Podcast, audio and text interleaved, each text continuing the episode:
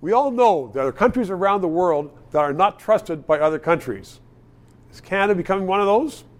Before we get into it, please subscribe, ask your friends to, and support us because we aren't paid by the Prime Minister's office. PayPal, and thank you very much. Dean Baxendale is a publisher, the big shot of Optimum Publishing. It's international. Joins me now because you do business all around the world. So before we get into things like statecraft, is Canada and the business community in Canada, are we still exalted like we used to be?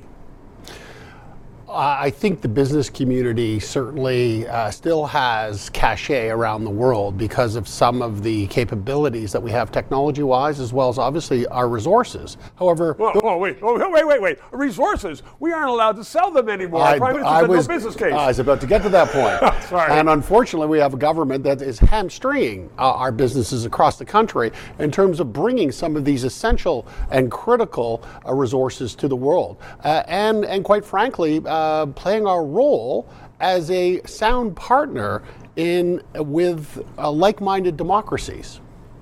So um, we are being diminished. Uh, somebody would say that uh, we're being close uh, compared to Bulgaria now. Um, but you travel around the world a lot. And uh, I know I won't go over your itinerary for the last few months, but I know you've been around the world. Um, is it something that can be easily repaired, or are we just written off? Listen, I, I think that there's many uh, of our allies recognize the critical and important role that Canada can play in this new age of uncertainty. And what's happening actually is our Five Eye ally, allies yeah. are trying to pressure Canada through various means to open the eyes of our political class to the realization that we're no longer a good partner.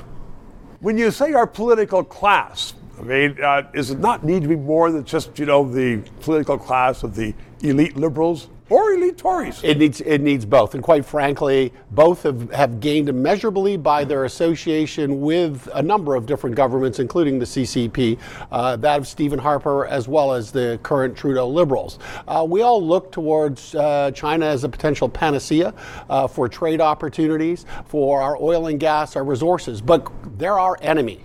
And let's make no mistake about it. We are at war. They're at war with us, and they're not interested in peace freedom, or democracy. Now, there is a problem because you sound almost like talking about the British royal family, part of it during World War II, playing footsies with the Nazis. On one hand, we want business, the other hand, they're our enemies? Absolutely. And we, we uh, and our partners are telling us to draw a line finally. And I think this is, is good medicine for Canada. And we need to understand that our role in the new world, in the new age of uncertainty, is that we need to choose a side. Are we for freedom and democracy? Are we with our allies? Or are we going after appeasing the uh, monarchs, et cetera, within Beijing? Wow. Dean Baxendale, that's a thought. Thank you. Three minutes. This show provides independent analysis of the issues. We are not paid by the government.